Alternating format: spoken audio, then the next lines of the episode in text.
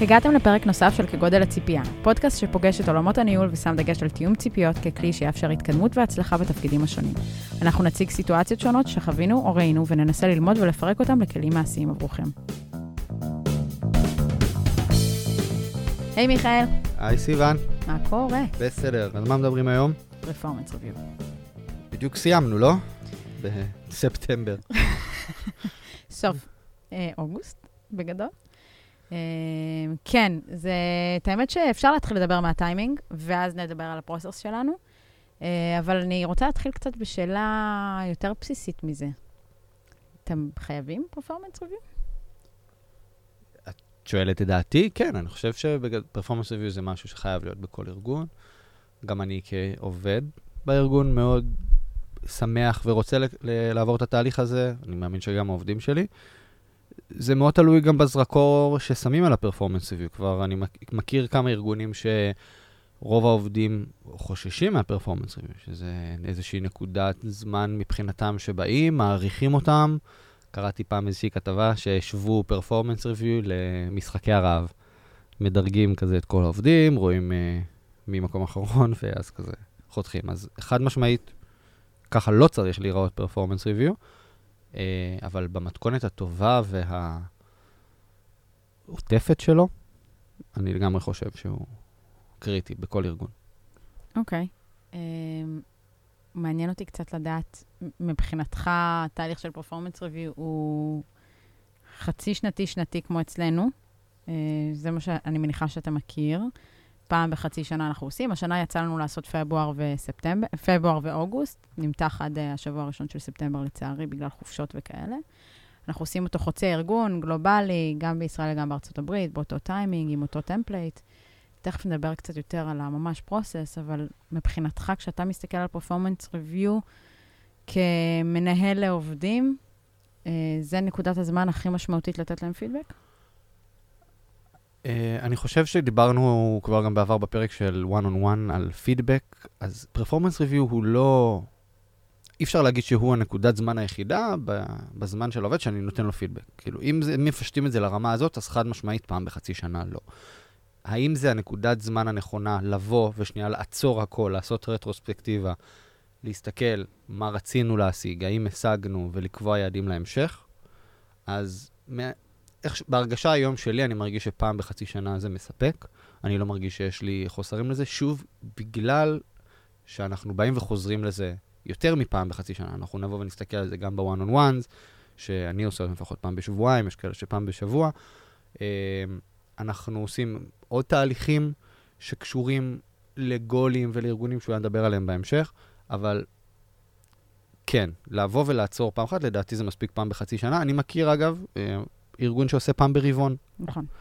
אה, חשבתי על זה, כשדיברתי עם אותו בן אדם, אה, שהוא אמר לי שהם עוברים פעם ברבעון, חשבתי כזה אוטומטית, אני כזה שואל לעצמי, האם אני באמת הייתי רוצה אולי לעשות את זה פעם ברבעון? אני חושב שלא. אני חושב שיש לזה overhead גם בסופו של דבר, ש... לא יודע, לפחות בארגון בסדר גודל שלנו, לא יודע, אני לא חושב שאני... אז אני יכולה לספר לך ששבוע שעבר, במקרה, אחד המנהלים uh, מארצות הברית היה פה. עובד איתנו בצורה די uh, צמודה, ונכנסנו כזה לשיחה מאוד מעניינת uh, בדיוק על העולמות האלה של פרפורמנס ריוויו ופידבק ומתן פידבק, וכמה תקף הם, כאילו, באיזה דחיפות עושים את זה. ומה שאותו מנהל אמר לי, זה אמר לי, תשמעי, העובדים שלי יודעים את כל מה שאני הולך להגיד להם בפרפורמנס ריוויו. ההבדל היחיד הוא שאני קורא ל-one-on-one שלנו בשם אחר, ואת אותו מסמך שאני מוציא מהפרפורמנס ריוויו, אני מוציא גם כל סוף one-on-one. אני מסכם את הישיבה שלנו במייל, ואני מדבר על מה היה, מה היה הגולים, איפה הוא עומד ביחס הגולים, ומה אני חושב שאנחנו צריכים לדבר עליהם. כמובן שיש עוד מקום לשיח אחר ב-one on one, אבל מבחינת אותו מנהל, הוא אמר לי, תשמעי, זה, זה הדרך שאני מאמין בה. ויותר מזה, הוא גם אמר, אני, אם היית שואלת אותי במה אני בוחר ל Simply, אז אני הייתי בוחר שיהיה לנו תהליך של continuous feedback, משהו שיותר דומה לפעם ברבעון או משהו כזה. כשהמטרה שלו היא בכלל לא להיות עם overhead ועם כזה capacity, אלא זה להיות חלק מה, מה-weeklies או מה- bi-weeklies, ב- one-on-one ים, בעצם עושים uh, ויש על, על הגולים, על uh, לאן החברה הולכת ואיך זה פוגש אותך בצד ה business י ובצד האישי. ואמרנו שהעובד הזה הוא מארצות הברית, נכון? מנהל, בתרבות כן. המ... מנהל uh, בתרבות האמריקאית. תשמעי, בגדול אני חושב ש... שזה מעולה, כאילו. אם... אני, אני מסכים מאוד עם המשפט שאמרת בהתחלה, שהוא אמר, העובדים שלי לא מופתעים בפרפורמנסים שלהם, יודעים בדיוק מה אני הולך להגיד להם. אני רוצה להאמין שאני אה, גם בפוזיציה הזאת, ואני חושב שככה זה צריך להיות. זאת אומרת, אני לא... כן, יש ל performance review כי overhead. מה קורה כשהם לא מופתעים? או מה קורה כשהם מופתעים? בוא, נ, בוא נעשה את זה רגע הפוך. אני חושב ש... אי, אי, אי אפשר, כאילו, זה משהו לא טוב ספציפית בתהליך. הרי מה, מה אנחנו מדברים ב performance review? אולי קצת נעשה כזה חזרה לאחור, mm-hmm. כי כאילו קצת הנחנו דברים, אבל ב performance review בסופו של דבר, ברוב ה performance reviews שחוויתי, אנחנו מדברים על רטרוספקטיבה, במקרה שלנו, חצי שנה אחורה, מה היעדים שהצבנו לעצמנו, בדרך כלל, אם לא תמיד, זה צריכים להיות יעדים מאוד כמיתיים, עם איזשהו KPI כדי לדעת האם הצלחנו או לא הצלחנו. היעדים האלה הוגדרו ביחד עם העובד גם בעבר, הוא מכיר אותם, והוא במש... במהלך החצי שנה האחרונה עשה דברים עם המנהל ובלי המנהל כדי להשיג אותם. בבחירת היעדים הוא עשה קומיטמנט אליהם? הוא הסכים אליהם או שזה הונחת אליו מלמעלה? מה ההגדרה של הונחת? אם, האם, אם זה... אתה ישבת בחדר לבד, כתבת את היעדים, אתה... יכול להיות שישבתי לבד וכתבתי את היעדים עם עצמי, אבל הוא בסוף קיבל את היעדים, הבין למה הם קיימים שם, והסכים להם, כמובן. יכול להיות שאותו עובד לא היה לו רעיון, או הוא לא ידע מה בדיוק ההגדרה של יעדים, הרבה פעמים גם עובדים בתחום, זה פחות מעניין אותם, הם רוצים לפתח. אז כאילו, כשאתה אומר להם, תגדיר לי מה היעד שאתה רוצה, אין לו מושג על מה אתה מדבר. ושאתה נותן לו את זה במשפט או שתיים, הוא מאוד מתחבר לזה, הוא אומר, כן, זה מה שאני רוצה. לפעמים כן, אני כתבתי אותם, אבל הוא לגמרי מכיר אותם, הסכים ל-KPI, הרבה פעמים אנחנו מדברים, אני מדבר עם העובדים, אני אומר לו, אוקיי, זה המקום שאני רוצה שתגיע אליו, והנה ה-KPI כדי להגיד שזה יותר, והוא אומר, תשמע, זה לא, זה לא מודד, כאילו, כי זה הולך לפה, אנחנו הרבה פעמים מסכימים על הגול, לא מסכימים על ה-KPI, ובסופו של דבר, כמובן, הסכים. אז אתה מוביל את זה, אבל זה באמת שיחה פתוחה בין שניכם, כדי לבנות את מה שהכי מתאים לאותו עובד, ולתהליך שאותו עובד צריך לעבור. נכון, אז אמרנו שאנחנו מגדירים חצי שנה אחורה, וגם אותו דבר מגדירים יעדים חצי שנה קדימה. אז לשאלה שלך, מה זה אומר שעובד לא, לא מכיר או מופתע? זה כאילו אומר, בגדול, שציפיתי ממנו למשהו, הגדרתי איזה שהם יעדים שאני חושב שהם מגדירים את ההצלחה שלו, ולא שיקפתי לו את הציפייה הזאת. ועכשיו הוא יכול לאכזב אותי, כי הוא לא עומד בציפיות שלי, ואם אנחנו חוזרים בעצם למקום שאנחנו תמיד מדברים עליו, בעצם תיאום ציפיות, זה המקום לתיאום ציפיות. אני מגדיר, אלה היעדים מבחינתי, זה מה שמגדיר הצלחה. ככה נראית הצלחה בעוד חצי שנה, ואם לא תעמוד בהם, זה לאו דווקא נחשב כישלון, אבל בסופו של דבר זה מה שאנחנו כרגע רואים כהצלחה. אגב, כבר היה לי מקרים שבהם אני מגדיר בפרפורמנס ריוויו יעדים, שבועיים אחר כך היה, היה, הגול יכול להשתנות, כי הוא היה, לא יודע, אחראי על פרויקט מאוד מאוד גדול, שחשבנו שעכשיו הוא מתחיל לעשות קיקו וזה יגדיר הצלחה שלו בסופו של דבר, ואחרי שבועיים היה איזשהו שינוי מאוד גדול וזה ירד מהרודמפ ועכשיו הוא לא עושה אותו. אז אני לא אשאיר אותו, את הגול הזה תלוי באוויר עכשיו חצי שנה, ויבוא בעוד חצי שנה ויגיד, אה, כן, זה לא רלוונטי. כאילו, זה, זה לא טוב. ובגלל זה אני מתחבר לאותו מנהל שאמר, מה זאת אומרת, אני כל one on one בא ופותח ועוקב, אז כל one on one זה יפה, זה, אני באמת, אני מעריך אותו. אני לא חושב שזה יותר מדי, אני לא חושב שאף פעם יש יותר מדי. זה יכול להיות גם שיחה של דקה שנייה על הגולים, וזה יכול להיות גם שיחה של 20 דקות, זה מאוד תלוי עובד מנהל. אבל לגמרי צריך לחזור לגולים האלה. העובדים צריכים כל הזמן לדעת שהם צריכים לפעול לכיוון של הגולים האלה, בהנחה שהם מסכימים הרי איתי שזה מה שמגדיר הצלחה שלהם. איך עושים פרפורמנס ריוויו? בטח, אני עובד. למה זה חשוב לך? ברמה האישית שלך. כל, כמו ש... אז אמרנו, כמו שאומרים, אני חושב שזה תיאום ציפיות, זה מקום שבו המנהל שלי אומר לי, ככה, קודם כל, אני רואה הצלחה שלך. שתכיר, כאילו, אם אתה רוצה בסוף שנה לבוא ולהגיד, האם הצלחתי, האם חצי שנה מוצלחת, האם המנהל שלי חושב שזה שאני חצי שנה מוצלחת, קודם כל, אז הנה, זה על השולחן, מאוד כמית, ואני יכול לעשות 1 או 0. זה קודם כל. כמובן שיש עוד מסביב, ופידבק, והעברה של הצלחה, ברור, אבל זה הבסיס להכל. דבר שני, הגולים האלה, בהנחה שהם לא גולים אה, ש... פיורלי של הצלחה ברודמפ, וקצת יותר השקיעו בהם מחשבה ועבדו אותם, אני מקווה שעבדו אותם גם איתי על מה הם, זה בסופו של דבר דברים שעוזרים לגדול. תמיד הגולים יהיו משהו, ככה אני לפחות רואה את זה, בפרפורמנס, וכשאני אשמע את הגול, זה לא משהו שאני יכול לבוא מחר בבוקר, פשוט לעשות אותו, ואז מסמן וי על הגול, הנה עשיתי. זה משהו שאני אצטרך לעבוד, להשקיע, ללמוד, יכול להיות שהוא חלק מהגולים הם יהיו פשוט... קצת לצאת מאזור הנוחות. בדיוק, כן, כאילו, לעשות משהו שיפתח אותי. חלק מהדברים, אני מסכים, הם לאו דווקא לצאת מאזור הנוחות. לא כל ה goals ב performance review הם יציאה מאזור הנוחות וגדילה, לפעמים זה הצלחה בפרויקט מסוים. הפרויקט הזה דורש יכולות תכנות שיש לי, אבל הוא פרויקט ארוך, הוא פרויקט חשוב, שאני עכשיו ממונה עליו, ומן הסתם אני לא יכול להצליח אותו מחר בבוקר כי הוא ארוך, אבל יכול להיות שאני אסיים אותו ואסתכל אחורה, אני לא יכול להגיד, וואו, למדתי אין סוף דברים, אבל הייתי אחראי על פרויקט מאוד מאוד fundament, אה, קריטי לחברה. מעולה, זה גול. סבבה. חשוב שהוא לא יהיה הגול היחיד, אבל. ברור. אה, בוא נדבר, לפני שאנחנו צוללים לאיזה סוג של גולים וכאלה, בוא נדבר רגע על התהליך שאנחנו עושים בסימפלי, איפה אפשר שהתהליך הזה יהיה יותר אה, מקיף או פחות מקיף, איפה לך כמנהל הוא משרת את ה, אותך ונותן לך כלים, איפה קצת פחות. אני אספר שאני בסימפלי כבר שנה, אה, אוטוטו, ובשנה הזאת עשינו פעמיים performance review בשתי מתודות שונות. על פניו אה, זה לא השתנה מקצה לקצה, אבל, אבל הכלים שהשתמשנו בהם היו קצת שונים. אז א', מעניין אותי, מיכאל, לשמוע ממך מה אתה כמנהל מחפש, איזה כלים תורמים לך ועוזרים לך לבנות performance review. ב', אה, דיברנו קצת על קצובת הזמן, אז כל חצי שנה זה סבבה. כמה אנרגיה וכמה overhead זה באמת עולה לך, ואיך, האם יש לך טיפים לניהול אה, של כל התהליך הזה יותר טוב, יותר קל? האם אתה מתחיל עם העובדים שזה הכי הכי ברור מה התהליך שלהם, ואחרי זה מסיים עם, ה, עם היותר אה, מאתגרים לפענוח, או להפך? אה, אז כזה שאלתי הרבה שאלות, נראה לי נתחיל בשתספר לנו מה, מה התהליכים שהיו בסימפלי עד היום. אז אנחנו, היו הרבה, אני אתמקד בכמה מרכזים. אני חושב שבסופו של דבר, אה, רוב הפעמים אנחנו יורדים לאיזשהו template.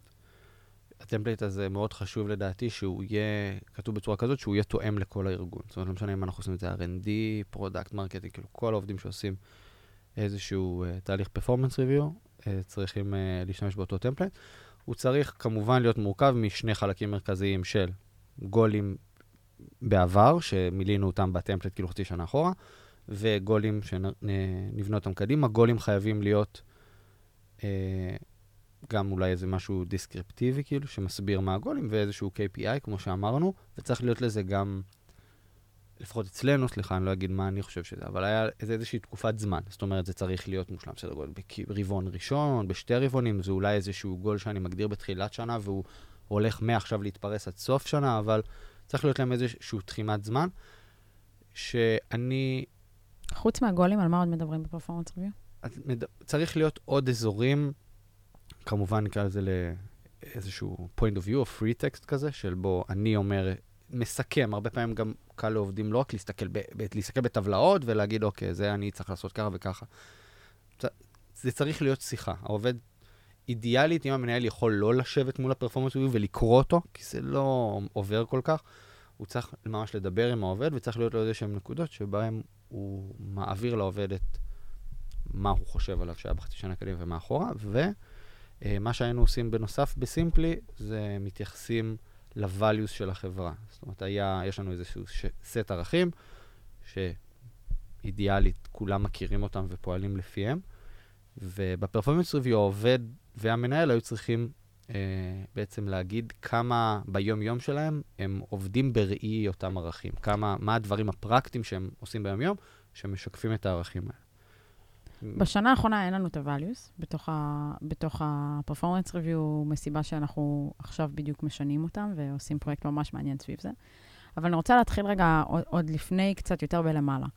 Uh, כשאני הכרתי את התהליך פרפורמנס ריוויו בסימפלי, ובאופן כללי בכל הארגונים, זה תמיד עבר uh, משהו שיוצא מארגון ה-HR. Uh, אה, איזשהו kick-off רשמי כזה לכל צוות ההנהלה, שבו אומר uh, מה יהיה המתודה שנשתמש בה הפעם, uh, באיזה פורמט אנחנו נציג את זה הפעם, איפה אנחנו מרכזים את ה-performance reviews, האם, uh, באיזה קצובת זמן אנחנו מצפים לכל אחד מהתהליכים. אחרי ששיקפנו את זה לכל צוות ההנהלה וקיבלנו את ההסכמה שבאמת כולם יכולים לעמוד בזה, אז uh, השלב הבא זה בעצם לשקף את זה לכל העובדים, uh, חוצה יבשות. Uh, כשהמטרה היא באמת לתאם ציפיות ולהסביר להם שאנחנו נכנסים לתוך תהליך performance reviews, שה one on one־ים יהיו קצת יותר ארוכים, שהמטרה היא שיבואו מוכנים ל performance review וישבו ויעשו במרכאות כפולות את השיעורי הבית, שזה לחשוב גם הם לאן הם רוצים לקחת את עצמם קדימה, איפה הם היו הכי, uh, איפה הם הרוויחו הכי הרבה. Uh, ה template שאני מכירה, שהתחיל משנה שעברה, הוא template אה, די בסיסי, שמתחיל באמת בלהציג את ה goals, כמו שאמרת. יש בו גם free text, אה, בעיקר אה, אה, אה, לדבר דווקא על, עליי כאיש, כ, כ, כבן אדם עצמאי. אז זה יכול להיות עליי המנהל, העובד כותב עליי המנהל, ואני כותב על העובד, על איך הייתה הדינמיקה ואיך עבדנו ואיך, אה, ומה היו דברים משמעותיים בחצי שנה הזאת וכל מיני כאלה. אה, לפני שנה הכנסנו קטגוריה חדשה שנקראת What's Next, בעצם לאן אנחנו רואים את אותו עובד גדל בחצי שנה הקרובה, או מה הדברים החדשים ש-he will encounter, מתוך איזושהי הבנה שצמיחה והתפתחות אישית היא דבר משמעותי וחשוב בסימפלי. אה, וזיהוי החוזקות. אה, זיהוי חוזקות, לא דיברת על זה. אה, לא, שוב, אני חושב ש... אולי, אולי את צודקת שפרי טקסט בלבד, שזה כאילו מה שהיה לי בראש, זה כאילו לא מספיק, צריך באמת לכוון יותר למקומות האלה. אז באמת אולי עכשיו, כמו שהתחלת להגיד, עבר קצת גלגולים, אבל אז היום אנחנו באמת מקום שצריך לזהות אולי מה החוזקות של, של כל עובד, מה ה-opportunities של כל עובד, אה, ש, שחייב לצ... כאילו להתייחס לזה פשוט בשיחה, כי זה, זה בסופו של דבר opportunity זה מקומות ש... קודם כל זה מקום שהמנהל בא ונותן איזושהי ביקורת, כאילו, שפה אפשר להשתפר, וזה גם נותן נקודה לגרוף, כאילו, הנה, פה זה המקומות שאתה יכול לגדול בהם, כי אני מרגיש שאתה... ובוא נחשוב ביחד איך אנחנו מגדים אותך, מה בדיוק. אתה צריך, מה חסר לך. ואולי גם הגולס של חצי שנה קדימה יהיו קשורים לאופרטוניטי. חד משמעית. אני גם אגיד שבזיהוי החוזקות, אחד הדברים המעניינים שהוספנו, ואני אישית נורא נהנית לראות את זה, ואני מקווה שגם העובדים מקבלים מזה ערך רב, זה שאנחנו לא רק אומרים מה החוזקה שלך, מיכאל, אתה טוב עם אנשים, אנחנו גם אומרים איך זה משפיע על יתר הצוות, ומנסים להביא דוגמאות ממשיות מהשטח אה, לתוך, לתוך הדבר הזה. אה, כשה, כשמה שעומד מאחורי הכלי הזה, זה באמת לתת uh, גם לעובד וגם למנהלים לראות את הפרספקטיבה היותר רחבה. אותי רגע בזום אאוט על יתר הארגון, אותי רגע ב zoom out על הצוות. איך אני נתפס, כאילו, איך ואיך זה משפיע, כן. מה המקום שלי כן. בתוך הארגון, כן. בתור מישהו עם החזקה הזאת. כן. Uh, אני חושב גם שהתהליך הזה שבו, לא אמרנו את זה, אבל מה שהיה לפני זה, כאילו, המנהל... Uh, היה מפיץ את, את אותו, היינו מפיצים את אותו template לעובד, העובד היה ממלא את זה, ואז המנהל היה ממלא על גבי אותו טופס, אה, ואז נעשית השיחה על זה. ככה בעצם אתה יודע שהעובד, במרכאות, התכונן לזה, כי הוא בא ומילא את הטופס, גם העובד, בא, אה, המנהל בא ומילא את הטופס, ואז מדברים על זה. מה שעשינו הפעם, אה, זה שהוא קצת שונה. ב mid-year? כן, עכשיו, כן, במה שסיימנו עכשיו. בדיוק. עשינו אותו יותר lightweight, בגלל, אה, גם בגלל איזשהו תהליך אה, נוסף שאנחנו ממקבלים, שיותר קשור ל growth ול-personal אה, goals כאלה יותר קטנים לכל אחד. אני מניח שנדבר על זה כנראה באיזשהו mm-hmm. פרק בהמשך, אבל... אז כאילו קצת הפרדנו את זה מה performance review, ואז ה performance review נשאר קצת יותר מצומצם, יותר רספק, רטרוספקטיבה חצי שנה אחורה כזה, אז ניסינו... אני יכולה להגיד לך שאנחנו כ-HR, כשחשבנו על להיכנס לתהליך, ידענו שיש overhead גדול לתוך התהליך. ידענו שהטפסים כרגע מתנהלים ב Google Drive, זה קצת מסובך, זה קצת אה, הרבה... אה, למחוק, לשנות צבעים, לעשות זה, לעשות זה, וניסינו לחשוב על משהו שיהיה הרבה יותר פשוט. זה מה שהוביל אותנו לזה. אה, אני חושב שזה חד משמעית פשוט יותר. זאת אומרת, אם... רגע, עוד לא דיברנו על מה, אז כאילו... זה המילה, אז כן. אז, אז ניסינו לעשות משהו פשוט, וביקשנו בעצם uh, מכל מנהל לעשות את הפרפורמנס ריוויו בדמות שיחה. הצגנו מה אנחנו רוצים שיהיה בשיחה הזאת, שזה מדבר על ההיסטוריה, מדבר על הגולים ומדבר על מה הלאה בעתיד, וביקשנו לסכם את זה במייל לשני הצדדים. אמ, איך היה לך לעשות את זה בכזה פורמט?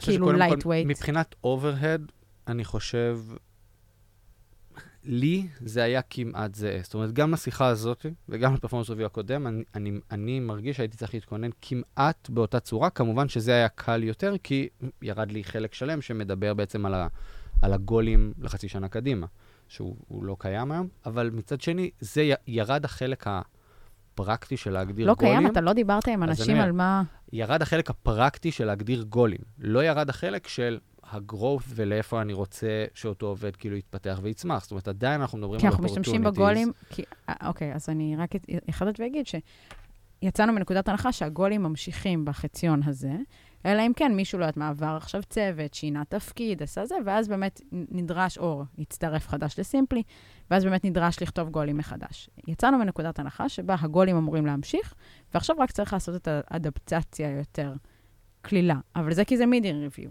בפעם הבאה לא יהיה לך לעשות skip על ה goals.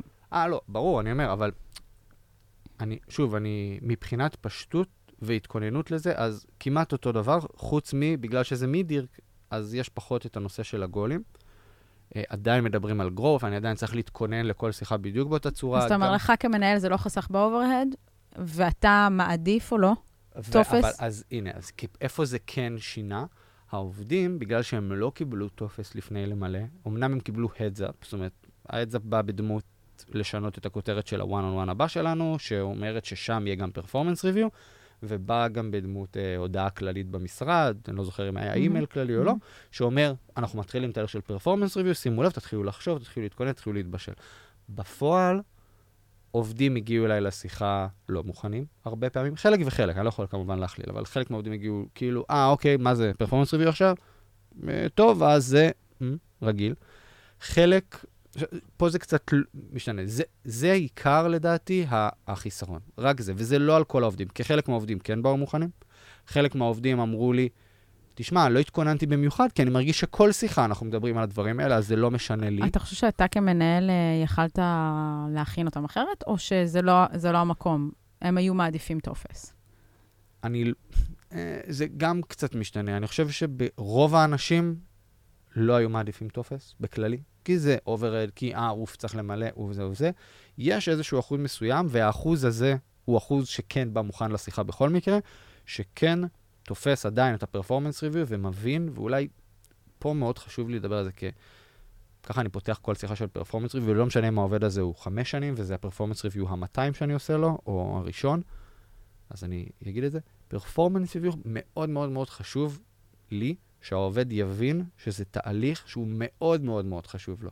זה לא תהליך שבא לבחון את מקומו בארגון, כדי להוציא מספרים להנהלה, כדי שב... לא יודע, בעת קיצוץ נדע את מי להוריד. זה לא, זה לא המטרה של זה, והיו לי עובדים שאמרו לי, ש, ממש, שאמרו לי, תשמע, בארגון הקודם שלי, זה בדיוק מה שזה הרגיש לנו, ואני שמח שאתה אומר לי שזה לא המצב פה.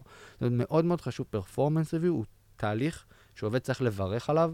כי אתם, הוא בא לתת לו כן, אם אתם נמצאים בארגון שאין פרפורמנס ריוויו בו, לכו למנהלים שלכם, תדפקו על השולחן, תגידו, זה לא יכול להיות הדבר הזה. אין, אין סיפור. אבל אם הם מקבלים מספיק פידבק. אז זהו, אז זה לא חייב להיות פרפורמנס ריוויו בדמות... טופס. פרפורמנס ריוויו חצי שנתי, סבבה? כן, אני קורא, גם אני, אני, אני רואה הרבה יותר, גם עכשיו בתעשייה, בוחרים לעשות העברת פידבק בדרכים אחרות. בסדר, אני לא... אני אתן לזה יותר כותרת גדולה יותר, אם אין תהליך מסודר שבו אתם מקבלים פידבק, יכול להיות continuous feedback, יכול להיות שבכל one on one יש זמן לפידבק הדדי, אין בעיה, לא צריך לקרוא לזה performance review. אבל אצלנו ספציפית זה פרפורמנס נכון. ולכן העובדים צריכים, לדעתי, באמת לברך עליו. אני חושבת שהאסנס של זה, זה שזה מייצר איזשהו סנפשוט. אנחנו מצלמים את המצב כרגע, עושים פריז ומדברים עליו. ולא תמיד ב-day to day, בהאסל, בעומס, אנחנו מצליחים להגיע לפריז הזה.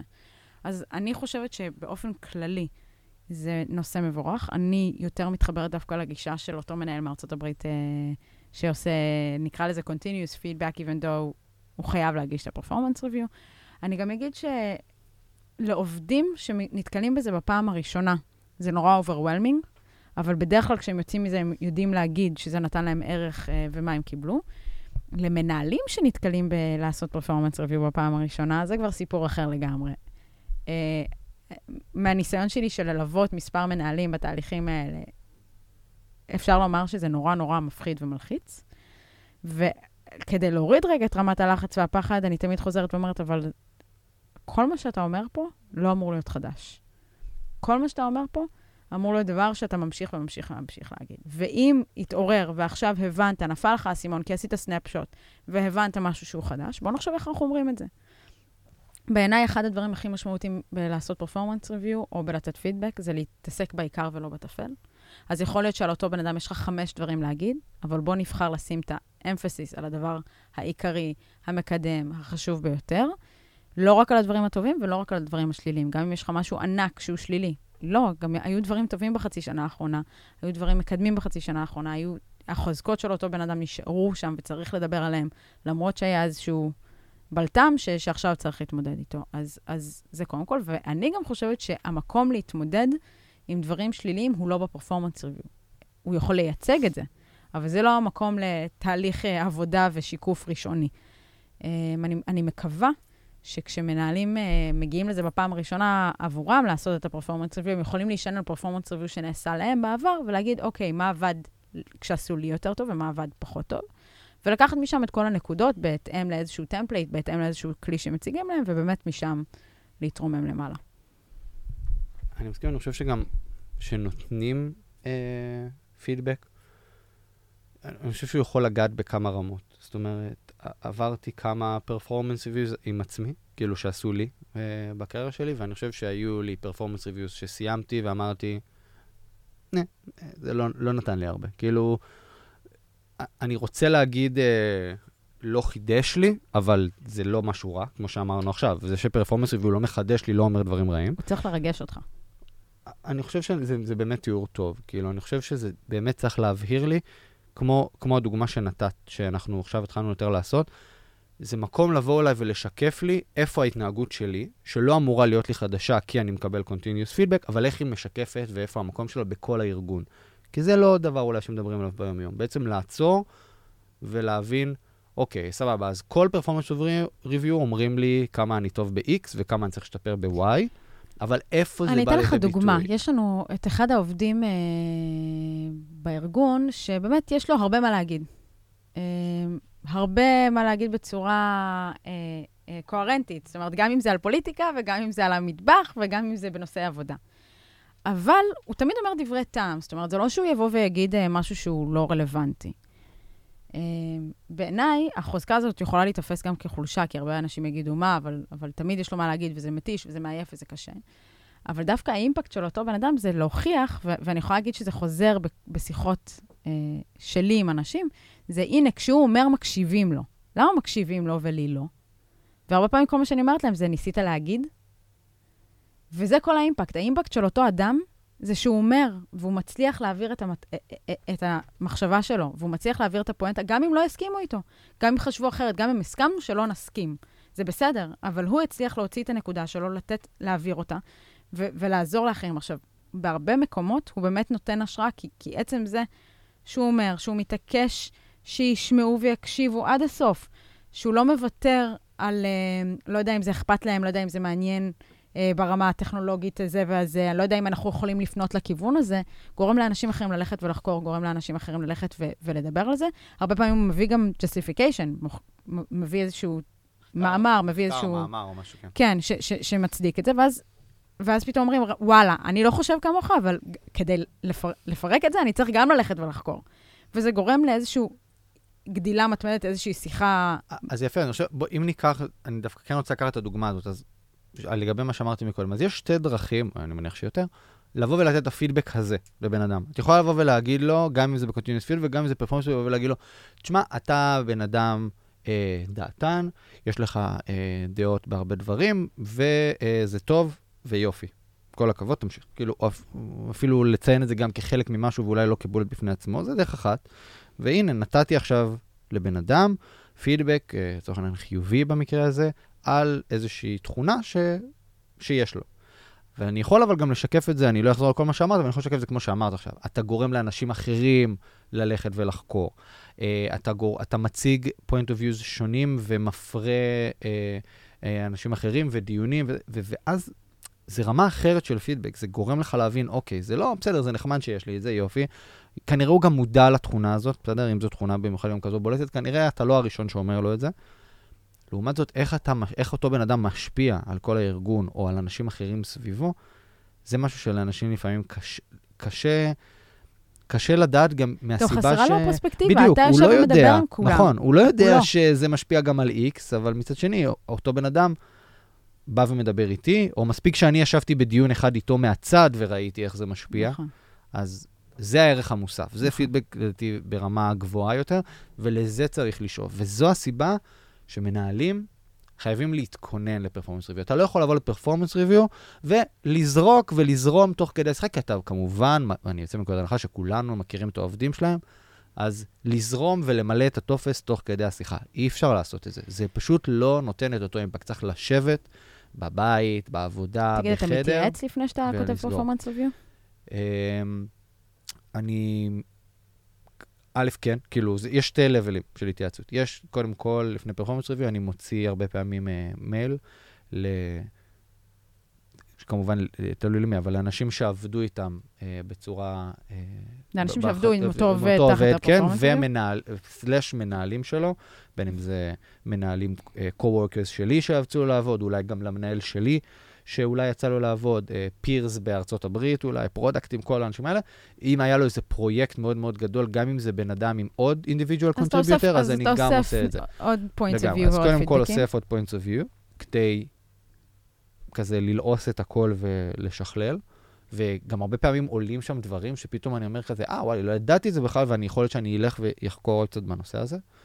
אה, זה דבר ראשון. דבר שני, אה, לא בכל ה-performance reviews, אה, נקרא לזה במרכאות רוב הפעמים ביותר, אני לא רוצה, ל- אה, העמוקים יותר, באלה שיש לפעמים גם הרבה יותר נושאים, או יותר opportunities, או מישהו שמאוד אה, נמצא בקצה הגדילה שלו, ואנחנו צריכים למצוא את האתגר הבא שלו, דברים בסגנון הזה, אז אני הרבה פעמים גם מפיץ למנהל שלי, או אלייך, כדי לבוא, אלייך כאילו כגוף HR, כי, אה, לבוא ולראות איפה עוד יש דברים שאולי אה, אפשר לשפר, וכמובן, לפעמים יש, זה, לרוב זה קורה באזורים של ה-opportunities, אבל לפעמים יש דברים שאני כאילו בא וחושב, אוקיי, איך נכון לבוא ולהגיד, להציג ה- את זה. להציג את זה בדיוק את לאותו הנקודה. עובד, בצורה ש, שמצד אחד, לא יודע, אני לא רוצה, לא תפגע, מצד שני, צריך שהיא תיקלט, ולפעמים יש את הפער הזה, כאילו. אני יכולה להגיד שאחד הדברים הטובים בלסכם פרפורמנס ריוויו ולשלוח אותו בסיומו, זה שבאמת אה,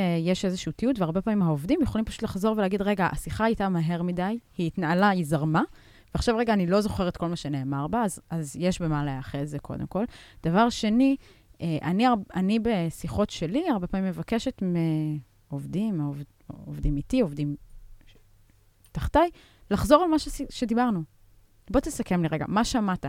זה, זה טוב שהקשבת, זה טוב שדיברנו. מה שמעת מתוך כל מה שאמרתי? כי אני בעצמי, לפעמים יוצאת מהחדר, מאותה שיחה עם אותו בן אדם, ואני שמעתי משהו אחר ממה שהוא אמר, או ממה שהוא כיוון אליו. זו נקודה מעולה. וואי, אני, ממש שמח שהעלית את זה, זו נקודה מעולה, ואני חושב שזה כלי מאוד טוב, שכאילו, אני רוצה ש... אני אחזור עליו שנייה כדי שהוא לא ייבלע ככה בכל הדברים, כי זה באמת, זה כלי מדהים. כשאת אומרת שאתם עושים שיחה, במיוחד בחלקים היותר קריטיים, כן? לא צריך לסכם עכשיו שיחה של 40 דקות ואז לבוא, בחלקים יותר קריטיים, להגיד את מה שאתם רוצים להגיד, ואז לבקש מהעובד לחזור. לחזור על מה, מה הוא אני הבין ממש מהמשפט אתמול עשיתי את שאמרתי. השיחה הזאת ואמרתי, מה שמעת אותי אומרת? א', אותו עובד הסתכל עליי כאילו, מה? אז אמרתי לו, חשוב לי שאנחנו נצא מהחדר בהבנה הדדית, ואני לא בטוחה שאני הבנתי אותך, אז אני עכשיו שיקפתי לך. ואמרתי, והמשכתי אחרי השיקוף שעשיתי ו... למה שאני חושבת.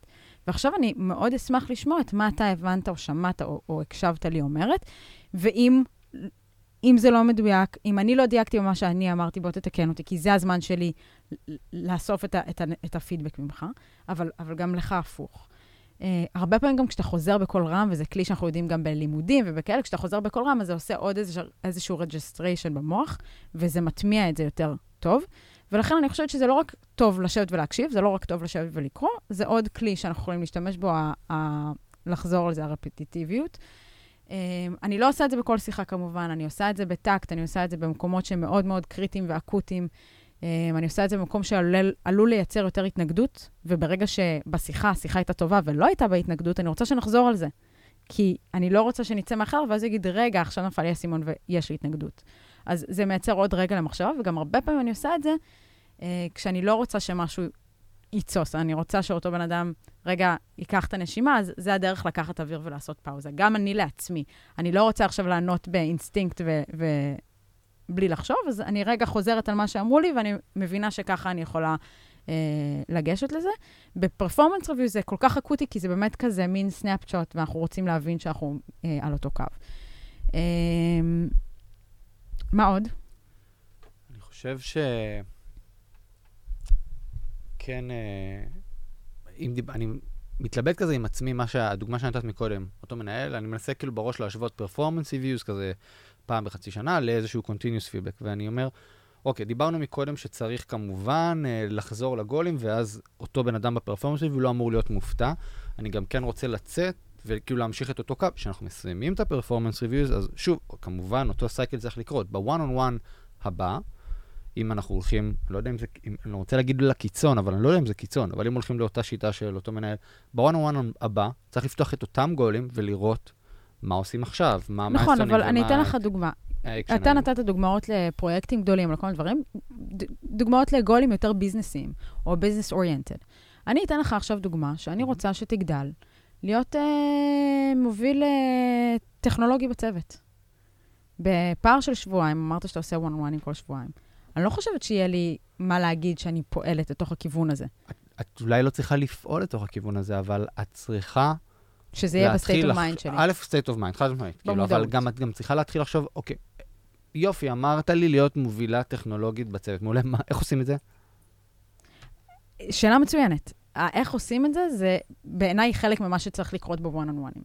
זאת אומרת, בעצם, בפרפורמנס רביו הגדרנו את היעדים, בוואן און וואן אנחנו מתקדמים, בוחנים, מחפשים את הכלים, מחפשים את נכון. הדרך. זה אומר אבל שחוזרים לאותם יעדים נכון, ובונים נכון, אותם מסכימה, ביחד. מסכימה, מסכימה, מסכימה. Uh, פשוט חשוב להגיד שאולי לא תמיד יהיה לנו checkpoint נכון. ל-goal, וזה בסדר. יש גם עוד יתרון, אני רק אני רוצה להגיד, כן, יש עוד יתרון בלשים כותרת לזה, יש נושאים שהיום לעובדים קשה יותר להעלות, לא משנה איזה צורת פתיחות את עושה, זה מאוד תלוי עובד, אבל אולי קשה להם יותר להעלות ב-one on oneים, ושאין אף פעם את אותה כותרת של זה איזשהו נקודת milestone, יותר קשה להם להעלות. זה לרוב, מהניסיון שלי, כמעט תמיד סביב compensations. אוקיי.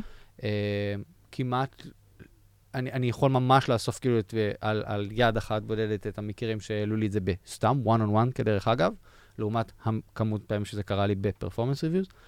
אני חייבת להגיד, זה, אתה יודע, זה משהו שהוא מאוד שונה לי בסימפלי. מעניין כאילו איך זה לאחרים, אבל אני באתי מארבעה ארגונים לפני סימפלי, ובאף אחד מהם לא היה נהוג, גם אם היו תהליכים סדורים כל שנה וכאלה, לא היה נהוג שזה היה בא מצד העובד. אה, זהו, אני מאוד מסכים עם זה. נגע, בדיוק, אה, זה היה המשפט הבא שלי. אני אישית מאמין שארגון צריך באופן תמידי לבוא ולעשות בצורה עצמאית מעבר, לא משנה, compensation או כל אה, דבר אה, בסגנון, לכל העובדים שלו. benefit, כל הזמן. ובארגון שפועל טוב וכל הזמן, העובד לא צריך להגיע למצב שהוא צריך להעלות את זה. נכון, אז, אז, אז, אז כאילו זה מעניין שאתה מעלה את זה, כי זה באמת אה, נקודה שהיא קצת מבחינתי שונה בנוף. אה, לא לרעה, לא לטובה, זו עובדה. אמ, אבל בכל הארגונים הקודמים שלי זה היה משהו שהיה מאוד, אה, היה או סיסטמטי, או ידוע, או משהו שכאילו, סתם היינו בסטארט-אפ יותר קטן, אז בתקופה הזאת עד הגיוס היה ברור שלא יקרה כלום. לא יהיה העלאות, זה לא כל שנה, זה לא זה. בסטארט-אפים או בחברות יותר גדולות שהייתי, זה היה ברור שיש רק פעם בשנה, בערך בפברואר זה היה, אה, כתוצאה מה-yearly review שקורה בדצמבר-ינואר, והיה ברור שאין לך מה לדבר על זה. אם אתה בשליש העליון תקבל, אם אתה בשליש האמצעי, או שתקבל או שלא תקבל, ואם אתה בשליש התחתון, היה ברור שלא. Uh, בסימפלי אני, אני מכירה את זה שבאמת זה עולה קצת יותר מהצד של העובדים, ואגב, לא רק בעולמות השכר, באמת בעולמות הבנפיטס בכללי. Uh, אני, אגב, לא חושבת שזה פסול, שמדברים על זה. אני חושבת שזה צריך להיות על השולחן, זה לא משהו שאנחנו צריכים להתחבא ממנו, או להסתיר אותו, או, או לא לדבר עליו. וגם לכם כמנהלים, אני חושבת שצריך להיות את הכלי ואת הידע ואת ה... מעמד לדעת לענות על זה, זה לא צריך להיות משהו שאומרים, אה, רגע, דיברנו על מה שאסור לדבר עליו, כסף, אה, אני, אני אחזור אליך עוד אה, חודשיים. לא, צריך להיות לך תשובה שאתה יודע מהי ואתה בטוח בה, ואתה גם יכול לענות אם אתה חושב שזה נכון או לא נכון לבקש קומפנסיישן. אני חושבת שזה ממש ממש ממש חלק מעולם הניהול שלך כמנהל. נכון. אמ, אז נסכם רגע ונדבר על, אה, על, על מה דיברנו. יש לי שאלה פתוחה אבל, אבל בוא נסכם רגע. אמ, אז אמרנו שיש בגדול כמה דרכים, אנחנו ספציפית עושים פרפורמנס ריוויו פעם בחצי שנה. אמ, זו דרך, זו נקודת, זה מיילסטון בעצם בחיים של העובד, לבוא ולעשות רטרוספקטיבה חצי שנה אחורה, חצי שנה קדימה, להבין לאיפה אנחנו רוצים להיות ואיך היינו עד עכשיו. יש אפשרות גם לעשות את זה ב-continuous feedback בעצם של כל one on one, או כל חודש, או כל רבעון, לבוא ולדבר על זה. מה שחשוב זה לשמור על מעגל של פידבק שתמיד יהיה שם ותמיד יהיה קיים. Uh, חשוב גם אם בוחרים לעשות את זה בצורה של פרפורמנס ריוויוז, לבוא ולחזור לגולים האלה ולדבר עליהם ולהבין איך באים ועושים אותם. Uh, חשוב מאוד שהמנהל יתכונן לאותם פרפורמנס ריוויוז ויחשוב איך הוא נותן פידבק שהוא יותר עמוק מ-pointing the obvious, ובאמת ייתן ערך מוסף לעובד. אגב, לא ציינו את זה בכלל, ואני אכניס את השורה הזאת במשפט בסיכום. חשוב מאוד שגם לך כמנהל תבוא פתוח לקבל פידבק באותן שיחות. חד משמעית. דיברנו על זה שהמנהל, שהעובד צריך לבוא עם פידבק למנהל, אני מסכימה איתך, זה צריך להיות uh, הזמן. Uh, uh, אז uh, אמרנו גם את זה. Uh, נתנו uh, כלי אחד מאוד מאוד, uh, שאני אחזור עליו שוב, ש... לבוא ולשקף בעצם, או לבקש מהעובדים לשקף את מה שהם הבינו ומה שהם שמעו, אפשר גם לעשות את זה הפוך. אנחנו לחזור אחרי מה שהעובדים אמרו לנו כדי לוודא שהבנו את אותו דבר, כמובן לא צריך לעשות לו abuse וכל שיחה לנהל פעמיים, אה, העובד מדבר ואז אתה, אז הכל במידה. אמ, ואני חושבת שאולי הדבר האחרון זה באמת לצאת את זה בתוך, אה, אה, בתוך נקודת מבט יותר רחבה. לסגור את הפרפורמנס ריוויו באיך אתה משפיע על הצוות שלך, איך הצוות שלך מושפע ממך, מה לך חשוב לשנות או לשפר בתוך הצוות. לקחת את זה לעולמות התוכן היותר רחבים, כי זו באמת הזדמנות להסתכל על זה ככה. לפעמים זה בא באופן טבעי, לפעמים צריך להוסיף את זה בצורה נורא נורא נקודתית. והנקודה, חושבת שאמרתי, אם סיימנו את הסיכום, זה אה, מה קורה כשיש לך עובד אחד שאתה לא יודע או, או נורא קשה לך לגשת לפרפורמנס ריוויו. Uh, זה, זה, זה קורה. לפעמים זה כי יש משהו עמוק יותר שיושב בפנים ו- ועוד לא חשפנו אותו, ולפעמים זה יושב כי אותו עובד בתקופה קצת פחות טובה ואולי קצת יותר מתנדנד וזה. ולפעמים זה פשוט כי אתה פחות יודע, כמו שאמרת, איך לקדם את אותו עובד, ואתה אומר, אז, אז, אז, אז הרבה פעמים אנחנו באופן טבעי דוחים את זה קצת לסוף, אה, ונותנים לעצמנו קצת יותר זמן להתבשל ולהשתפשף עם האחרים וזה. אבל uh, מעניין איך, uh, איך אפשר uh, אולי לתקוף את זה אחרת מלכתחילה ולבוא יותר מוכנים ובשלים לזה, או, או אולי לייצר משהו בתוך התהליך החצי-שנתי הזה שיהיה יותר uh, מותאם לזה. תודה רבה. היה לי כיף. גם לי. יאללה, ביי. ביי.